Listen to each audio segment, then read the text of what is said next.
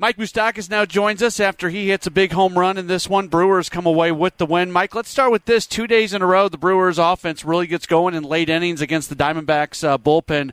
What what has it been over the last couple days that allows you guys to score uh, runs late? Yeah, you know we've um, we've been able to put some pretty good at bats together against um, a, a really good team over here, and uh, you know just trying not to do too much, take what they're giving us, and uh, we've been uh, been pretty successful um, the last couple of days. So it's been nice and uh, you know, we just got to keep it rolling.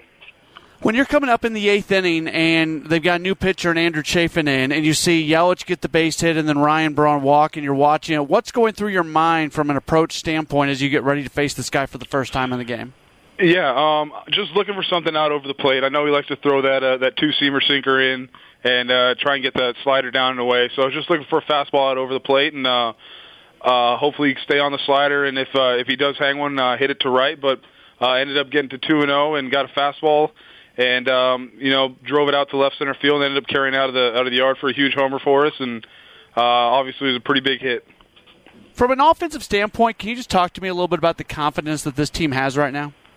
Yeah, um, you know, every every every time we go out, uh, we know we have the ability to to score uh, runs pretty quickly, and um, the the great thing about our lineup is we're getting contributions uh, from everybody, you know, one through nine, and then the guys coming off the bench.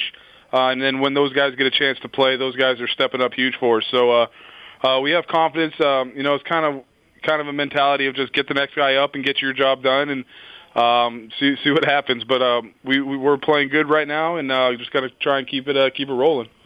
I know Gio runs into a little bit of trouble there in the fifth inning, but he looked pretty good through those first uh, four innings. How nice was it to have that guy back out there pitching? Yeah, absolutely. Uh, Gio Gio's just a, a consistent pitcher. Um, you know, he's going to go out there and, and give you five, six, seven innings, um, and, and keep you in the ball game um, every time he pitches. So uh, it's obviously great to have him back. Um, you know, he's uh, one of the one of the leaders in the clubhouse, and uh, you know, a great dude and uh, it's the kind of guy that you go out there, you're always cheering for, and you're you're out there trying to play a little bit harder, make sure he gets uh get get gets in there and uh, gets his stuff done because you you love you love how he pitches, he keeps you in the game, and uh, it's just uh, it's it's fun to uh, play defense behind him.